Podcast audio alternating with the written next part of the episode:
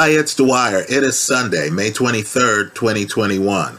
GamblersAdvisory.com, a free site. BettingAngle.us, a free site. Let's talk boxing. Let's talk about the battle to be the undisputed champion at 140 pounds between unbeaten Josh Taylor and unbeaten Jose Ramirez. But first, remember the opinion you should follow should be your own. Just consider this video to be a second opinion from a complete stranger online. Now, let me diverge here just for a second. Special shout out to two fighters, right? I think it's important for people on YouTube to talk with fighters from time to time, given that the boxing community is increasingly on YouTube. Let me just say to an unbeaten title holder, the super bantamweight titleist, Brandon Figueroa, who is excellent inside. He's excellent inside, right? Looked dominant against Luis Nery. Let me just say this, and he's 5'8", he's tall, right? For super bantamweight.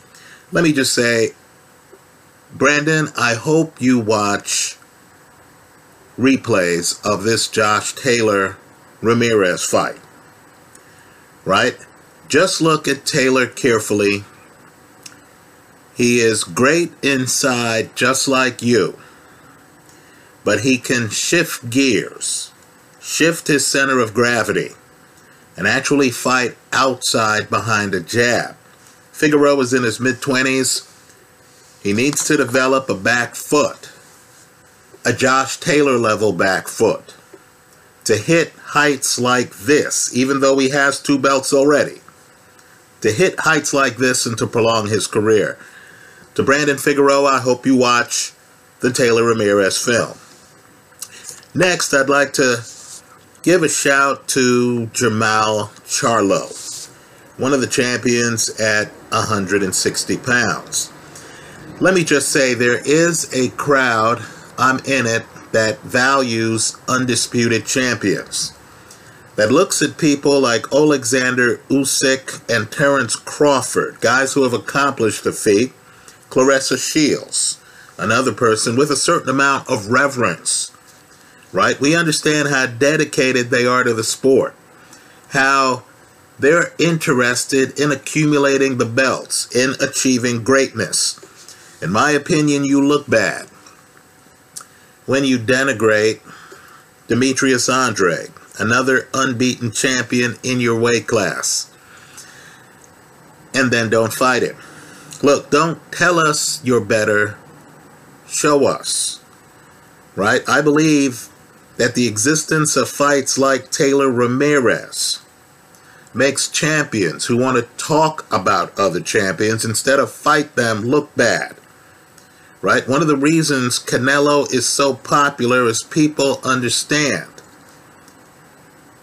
He wants to be undisputed at 168. He's not going to talk about Caleb Plant. He's actually going to try to fight him.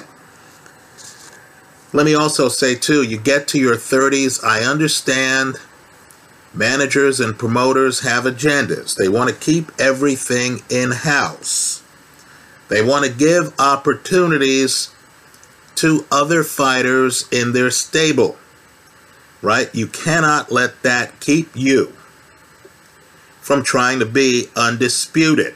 Again, don't tell us, show us. If your manager's interest diverges from your own, you have to ask yourself, as Andre Ward put it on the telecast, you have to have a conversation with yourself. Not your trainer, not your manager, but with yourself. Who do you want to be? Do you want to be remembered as a fighter in a stable, or do you want to be undisputed? Demetrius Andrade is calling you out. I hope you accept the challenge. Now, let's talk about this fight, folks. It was an event. This is boxing the way it should be. Right? You had two guys, each of them with two titles and it wasn't enough, right? I believe LeBron James understands. I believe Tom Brady understands, right? Two titles, it's not enough. Both guys wanted to be undisputed. Both guys undefeated. Casual fans think that the best fights are always on pay per view. That's not the truth. This was a unification match for the boxing hardcore. This, quite frankly, was one of the best fights that boxing could present us with. Let me also say this too, and it's important, to me at least. I keep hearing people from time to time come up to me and tell me that the fight game is in decline, right? There's that fight game is in decline crowd that always wants to say, oh, in the old days it was special and now it's not special. What sport have you been watching? We had an undisputed champion at 140. We had an undisputed champion at cruiser.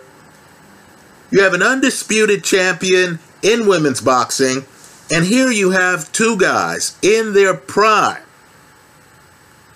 with two titles apiece, and they both wanted to be undisputed. Not only that, at 168, you have a guy who, before his last fight, as he enters the ring, they point out that he's on his quest. This is part of his ring entrance to become undisputed at 168. So, my goodness, count me among those who has been very impressed with the sport of boxing. I feel this is one of the, glo- the golden ages of boxing. I think some fighters are really pushing themselves, even at heavyweight right? A split division that I always criticize. But you have guys trying to unify belts. You understand they're serious about it. Right? I'll even congratulate the sanctioning bodies who are serious about getting title shots for their mandatory contenders. Right? So I feel boxing's making an effort. This fight was spectacular, folks. Now, for the gamblers, my core constituency, the hedge held. The fight went the distance. Right? You got the over. Let's talk about what surprised me in the fight. Josh Taylor's magnificent. I privately thought, well, I publicly thought, Ramirez would beat him. And Ramirez was a 2 to 1 underdog. The fight on the scorecards was closer than the fight was in reality. I thought Josh Taylor had this fight won by at least three rounds. All of the judges had Taylor winning by two rounds. Right? Okay, fair enough. And there were two knockdowns in the fight. So what they're telling you is if Taylor doesn't get the two knockdowns, this fight's a draw. Right? It was rough and tumble. I believe this fight had some defining moments in the fight. And let me say this, and I don't say it lightly. Part of the fight experience are the announcers. You had an act of God happen here. You had an announcer ringside, a commentator, Andre Ward, who was great inside and who also could fight outside. You had a fighter who was a lot like Josh Taylor commenting on the fight. And I thought it was interesting. Also, Ward and Timothy Bradley were accused during their careers of being a bit too rough and tumble right? The Kessler people want you to believe that Ward was headbutting him. Just like the Devon Alexander people want you to believe that Timothy Bradley was headbutting them. This fight between an Orthodox fighter and a Southpaw had some rough moments. It's an act of God that you had some commentators who were rough and tumble fighters. We'll comment from time to time on their comments. I thought Andre Ward had a spectacular night. I thought it was interesting because I thought his take on the fight was a little bit different than the takes of the other two guys on the telecast. Now, if you believe Josh Taylor was the more nimble fighter who could win this fight from the outside, right? The fight I was expecting uh, not that I thought Taylor would win from the outside. I thought Taylor would try and then get lured inside. But I recognize that Taylor is the better fighter on his back foot. Well, you got that in the first round. Right? Taylor comes out, he's moving. He can't be cornered. He's seamless. You see him and you realize that Ramirez is trying to corner him. Now, Ramirez, truth be told, is known as a slow starter. But what's interesting is Taylor's movement is such that as you watch him move, you understand that this guy has a distinct advantage moving. Right? In a unification match,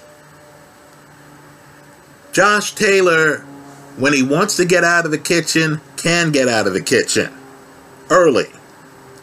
Josh Taylor is completely coordinated. In other words, it's movement where as he moves, he's always ready to hit you.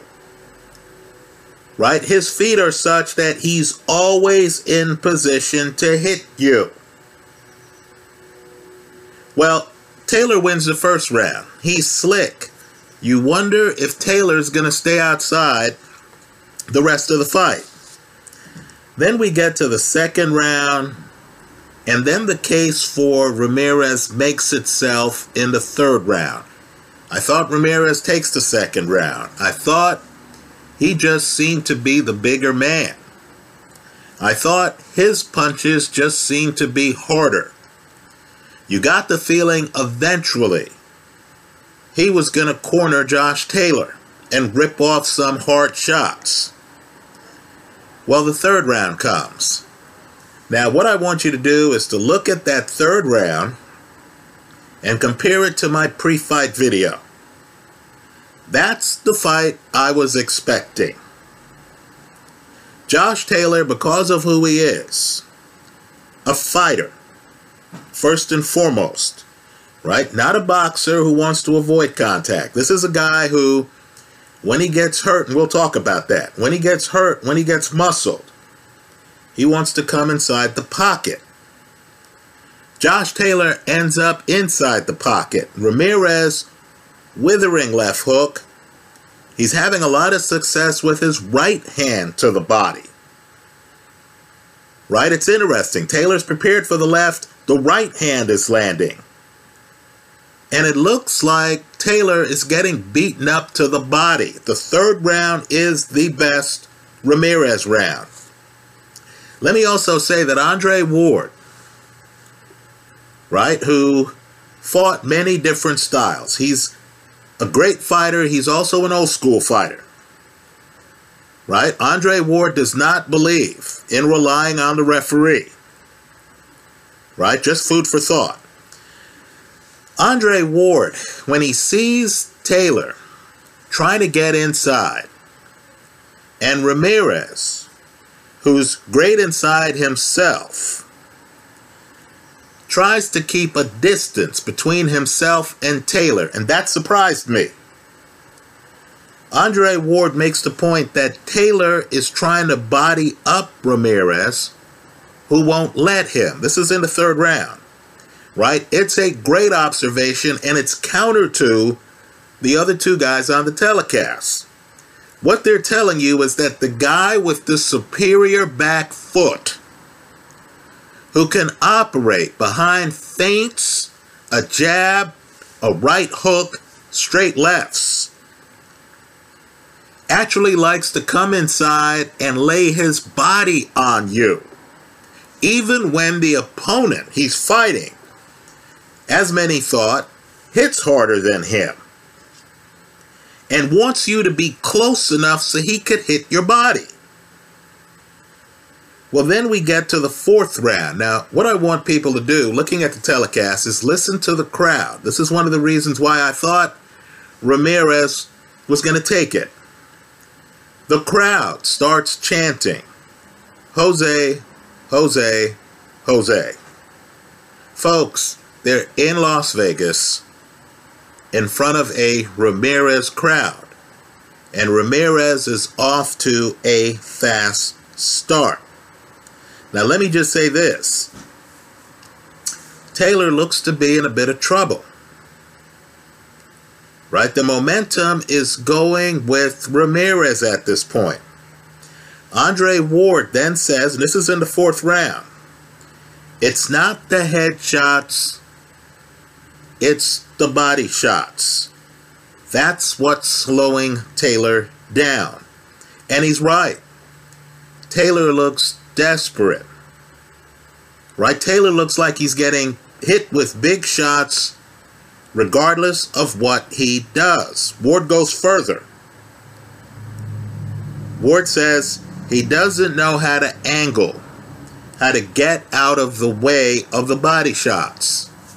Now, at that moment in the fight, and I know outcomes cause amnesia, right? But at that point in the fight, it looked like Taylor was being methodically chopped down. That Ramirez was too mobile for Taylor to stay outside. That Taylor, who starts leading with left hands, great move by the way, he's a southpaw, that's his dominant hand. Taylor wanted to be deep in the pocket where he was going to get hit with body shots, where body shots were landing. Right? Well, let me just say that towards the end of the fourth round, and this is just my opinion, Taylor gets low. Right? Taylor has a vertical part to his game. Wide stance and he's vertical. Great athlete. Taylor gets low. Ramirez is coming in. At this point, you're expecting the dam to break. You're expecting Ramirez, who is coming in more often than not, to eventually wear down Taylor. And Taylor throws a left hand to Ramirez's body. They throw punches together.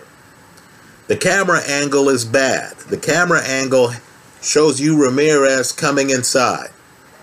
I'm just telling you that that punch from Josh Taylor, which hits Ramirez right in the stomach, right? That shot to me is the second most important punch of the fight. At that point, Ramirez was building up momentum. He has Taylor back up against the ropes. As he comes in, the two guys throw. Taylor is the faster handed, the shorter punching fighter. Taylor's shot to the body, in my opinion, almost drops Ramirez. The telecast notices the punch but doesn't realize the significance. Right? Ramirez has been hit hard. I believe he is as hurt at the end of the fourth round as he is after the first knockdown. That's how bad it is. But of course, Ramirez is one of these tough guys.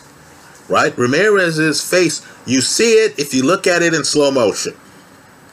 But at regular speed, Ramirez bluffs. In other words, he comes in, gets hit, you see him kind of lean over. He's been hit hard.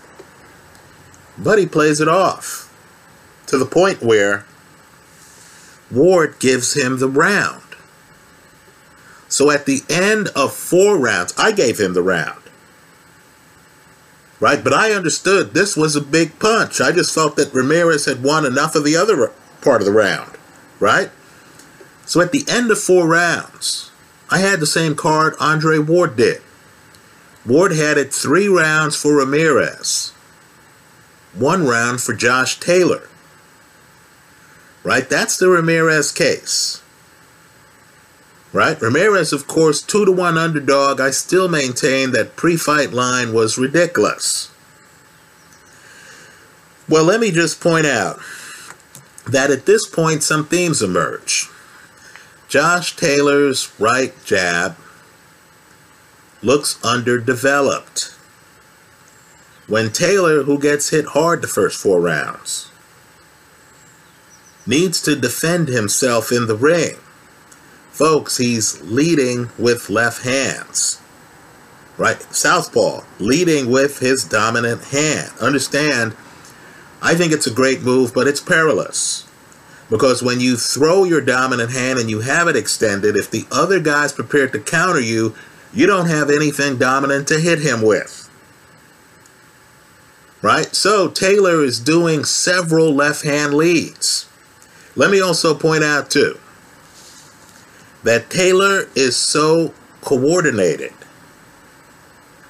that he can come in the pocket and lead with left hands and catch a guy holding two of the belts cold. In other words, there's no tell on Taylor. Right? You notice that Ramirez is stunned by Taylor's left hand leads. For the odds makers out there, they're talking about Crawford against Taylor next. Think about that fight. The last two unbeaten champs at 140, possibly fighting at a catch weight. Let me just say this Crawford, who's ambidextrous, which Taylor's not, who's a scientist, who's different for every fight. I'm sure Crawford's looking at Taylor's left hand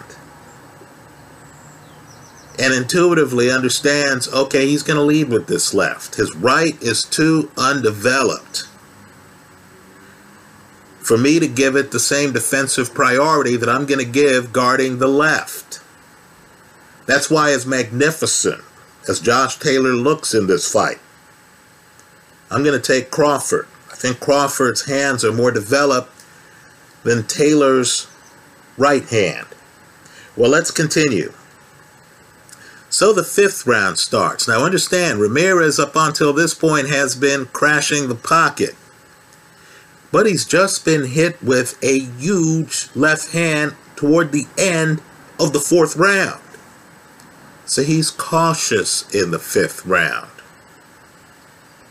On the telecast, they start talking about how he's patient. I don't believe he's patient as much as hurt to the body right? I want people to relook at that left hand to Ramirez's body that slows him down in the fifth round. So then we get to the sixth round, right? Let me just say this. You have Ramirez come over. Now he's been having a lot of success throwing right hands to Josh Taylor's body. Now, maybe he himself, when he came in, knew he was lined up with Taylor's left hand, his dominant hand. And maybe he thought if I throw the punch up top, it'll stop whatever counter he throws back up top. Now, I don't quite know what Ramirez was thinking. Taylor's over in the corner, but you understand Taylor has great legs, right? He's a guy who will be hanging around corners, who will then slip and be in the middle of the ring and have you in the corner. Well, you know the rest. Ramirez comes over and he throws a right hand up top. And Taylor slips the punch. And Taylor then throws a counter left hook that drops Ramirez. Right? It's a defining moment in a fight that up until that point was very close. Right? Understand, after four rounds, Andre Ward has it 3 1 for Ramirez. Neither fighter gets knocked down in round number five. Right? Let's say round number five goes to Taylor. So then you get to round six, and early in the round, Taylor drops Ramirez. Right? So Ramirez gets up. He's hurt. Make no mistake, it's not a slip. He's been hitting the mouth, unprepared for it, goes down. Let's talk about what could have been. His best punch is a left hook. You heard Andre Ward say, Taylor's having problems dealing with your body, right? Dealing with shots to the body, right? Understand, you've just heard me say Josh Taylor's right hand looks a little underdeveloped. If Ramirez had come over and thrown his left hand instead of his right hand. His left hand lines up with Taylor Southpaw's right hand. It's doubtful even if Taylor throws a right hook that the counter would have had the strength that Taylor's left hook had, Taylor's southpaw. Well, put it this way that punch is used because it's the first time a fighter looks like that fighter has a decided edge in the fight. In other words, Ramirez dominates the third round, but it's on body shots. Here you actually have a guy on the canvas. So even the casual fan in the crowd is going to say, wow, you know, Josh Taylor is winning this round.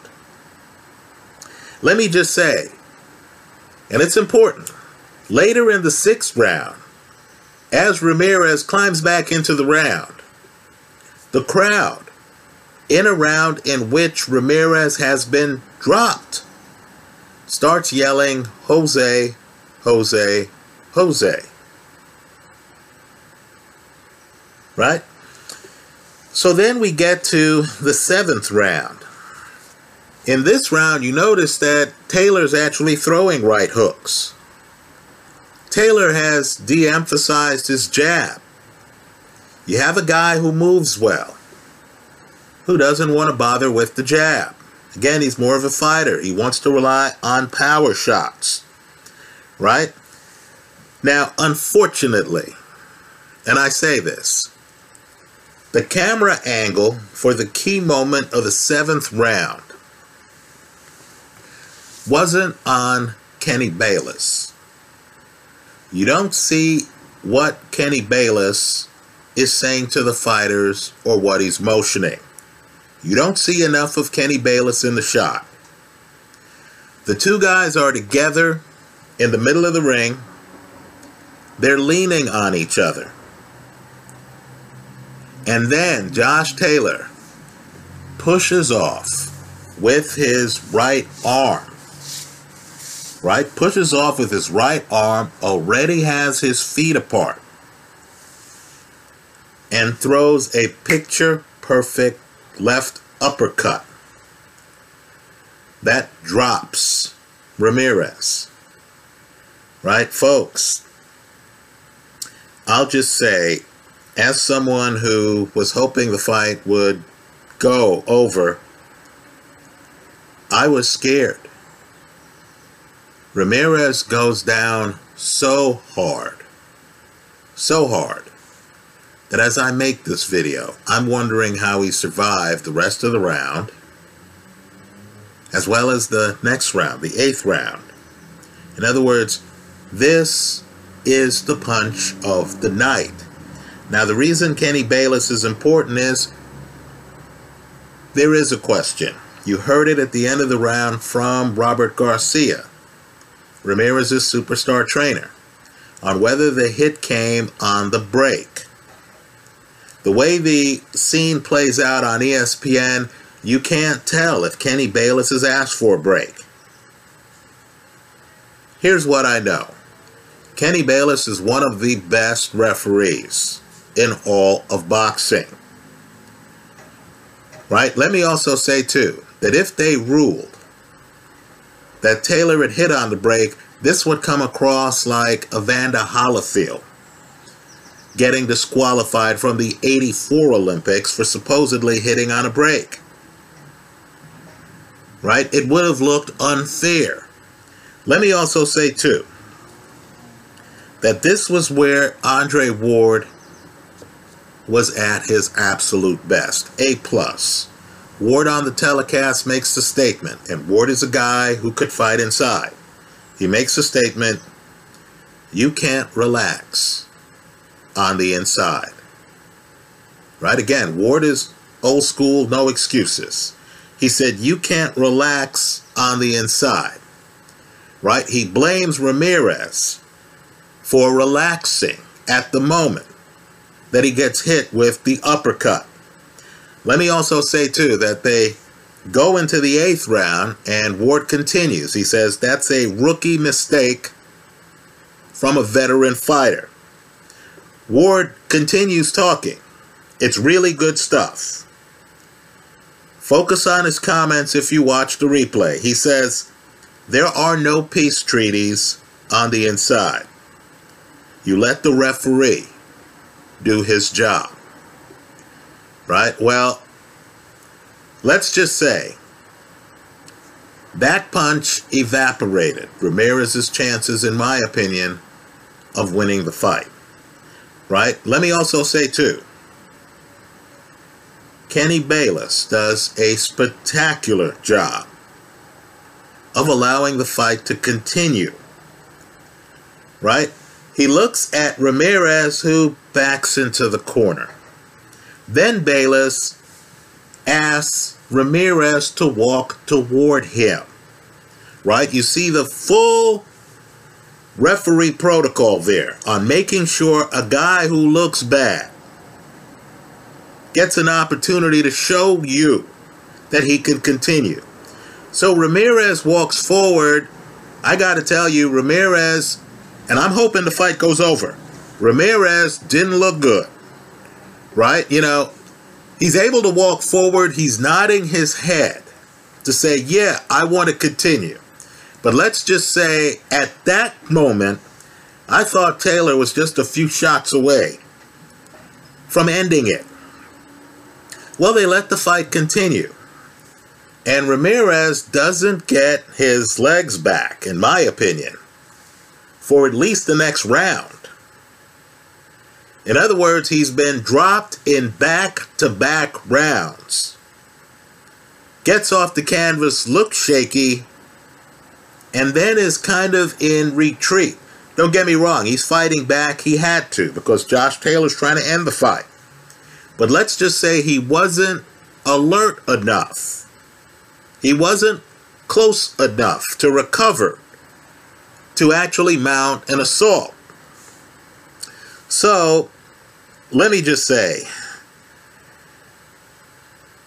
by the time you get to the 10th round, it's clear that if Josh Taylor, at least it was to me, I know the fight cards are close 114, 112 right?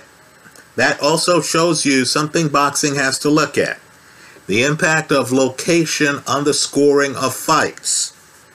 But let me just say this you get to the 10th round, this is a round I hope Brandon Figueroa looks at. And Josh Taylor then decides he's going to get back on his back foot. You see him on his back foot and you understand as devastating as Taylor is, leading with his dominant hand on the inside, as good as Taylor is, right, lowering his head and throwing left hands, as Ramirez tries to jump on him in the fourth round, you understand there is an entire back foot universe to Josh Taylor. Right? For those handicapping his future fights, and I congratulate the new undisputed champion at 140 pounds, right? He was champion before, but the undisputed part is new. I congratulate Josh Taylor on really a magnificent performance, right? He's showing you the entire ensemble of skills, inside, outside. There's a moment late in the fight that I like where Taylor Taylor starts bending down and Ramirez starts pushing him down.